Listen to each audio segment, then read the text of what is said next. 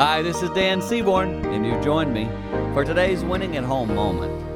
I believe that parents need to make sure as they age, you ready? As they age, that they continue to support the parenting of their kids. Now, let me be careful. Obviously, you can't say, oh, yeah, everything they do is great. No, but so often, parents who have children, who have children, so you've got grandkids, we want to control so many times the things that they do. I'm discovering with my adult children, the more I hand them the freedom from me.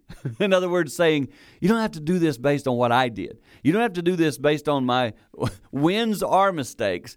Just go parent and honor the Lord and be the best parent you can be. That's the best way you can support your children as they take those stages of parenting in their life serious as well. Just a little tip that will help you grow in your family life and win at home.